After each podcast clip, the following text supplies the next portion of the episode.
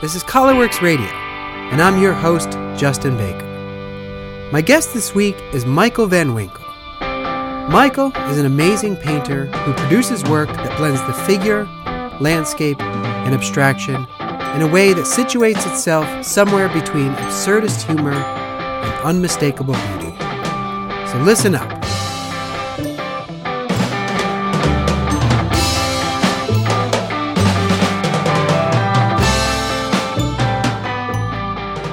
To have you on because I'm really interested in your work, and you you allude to it a little bit before. You have this tremendous work ethic. I think maybe it's like, um, you know, maybe it's, uh, uh, you know, maybe I don't. Not that you're lying or anything, but it seems like you're always working, and you, you know, even in grad school, you just come and you would come in and paint Yeah. and spend the day there painting, and uh, obviously in my mind it's paid off. But um, I love your work, and I love the colors. Um, I love the subject matter. It has like a little humor to it. Um, it's figurative. Would you consider yourself like a figurative painter? That's new. It feels new to me. I I drew lots and lots of cartoons and little punk rock posters and stuff when I was young, and that went away when I went to college, and I got very serious about art, and I started only doing still life and abstract stuff that didn't have imagery per se. But now, as I'm getting older, I'm going back to um, going back to the the figure, and and it's cartoony, a little strange, and uh, yeah, and so now I'm feeling like a figurative painter. Uh huh. Yeah. Does that when you like think about painting in general? Do you? I I think that is maybe on the upswing. Yeah, I mean. I, I feel like the figures coming is is really prominent in a lot of you know in the last seven years or something like mm-hmm. that. It's really coming into to you know a prominent place. I tend to think I like to think about painting as a, a slightly more amorphous thing, where objects and images and even the material itself is just like the subject, and I think that that's also becoming a, a more common visual presence in in painting is just like everything sort of being elevated all at once as equal themes almost. Oh, interesting. Um, when now when you're working, because like for the people listening, it's it's typically like a, a figure um, who's in some way kind of like held confined within the like the figure that you're you're drawing is is very aware of the shape of the canvas, Yeah. and he's he. It's typically a he. Right? It is, yeah. I'm uncomfortable with now. Like I do a lot of paintings of pink guys, and and so that is, you know, it's just what's there for now. Uh-huh. Yeah, yeah. and and they're, well, they're confined, and their their their bodies are kind of ratcheted into this this form, which is regularly like a rectangle. Yep. And then there's this these layers of beautiful abstract colors that permeate through the composition. It, in you know in relation to him, sometimes in relation to the background. Um, typically, it's it's a wilderness he's in, or, or- Yeah, I think of mean, it that I think of it that way. Sometimes it's it's more or less like a tr- you know there are trees around.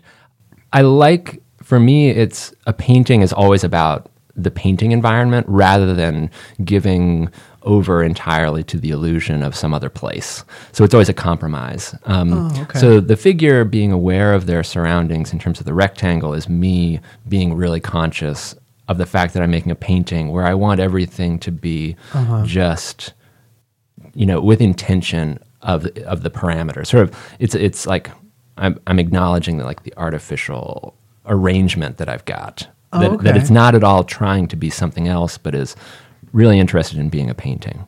Oh, okay, that's why I didn't know. That's interesting. In that way, like it's not.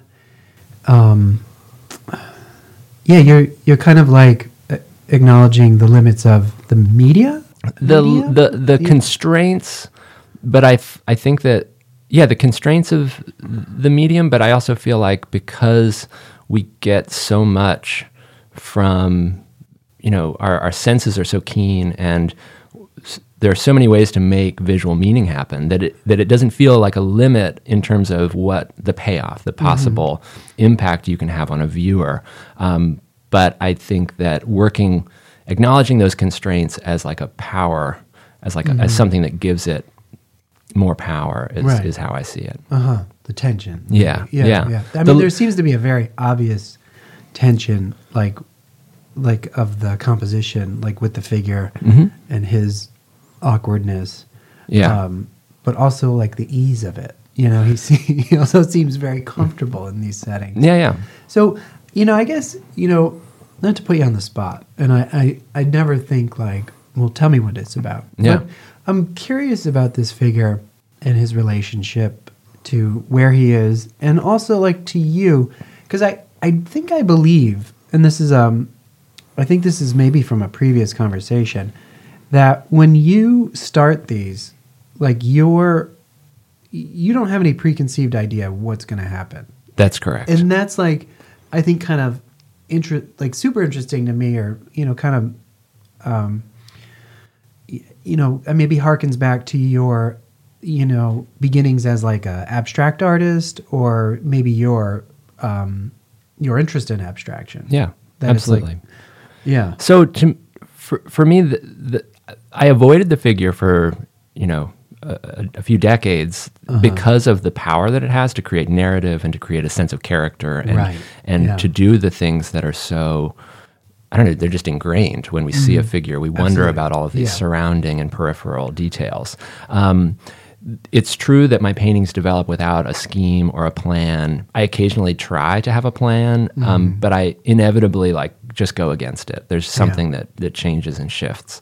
Um, so I I hesitate to think that the the figures relate to me, but in the end, they surely do. They surely do. I mean, I already spoke about like the fact that they entirely fit within the painting, the way that they're engaging with that rectangle has a lot to do with my own work within that space, uh, and the fact that they are not in an illusion of landscape or in an illusion of a building or a place, but they're really in a painting space. They're really like amidst uncertainties and material qualities that may or may not you know, th- that that adds sort of a tension or a looseness, but they're they're in the mix of of what painting for me is about, Uh, and and some of the the scariness of it, the uncertainty of it, the goofiness of it. I mean, it's a ridiculous thing Yeah. to spend so much time in your life doing,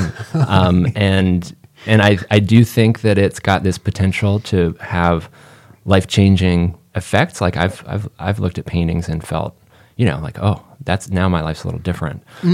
and I think that we, you know, as as a painter, you, you're not sure that that will be the case. uh, Looking at your own work for someone else, but you there's a goal for that, Right. and that's goofy. That's that's kind of foolhardy.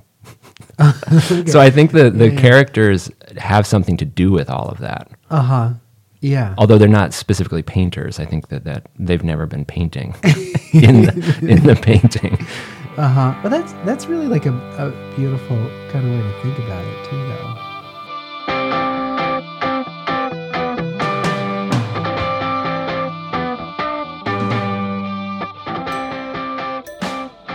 Thanks for listening. And coming up at the Collarworks Gallery is our next Collard Greens Dinner and Dialogue series. Saturday, October 5th from 6 to 9 p.m. And it's episode 10 Taste Me. The moderator will be curator Kelsey Renko. Join us in conversation with artists from the Feel Me exhibition on view at Collarworks. Cocktail hour and three course dinner are provided by up and coming Capital Region chefs. Reservations are required, space is limited. Tickets can be purchased on our website at collarworks.org.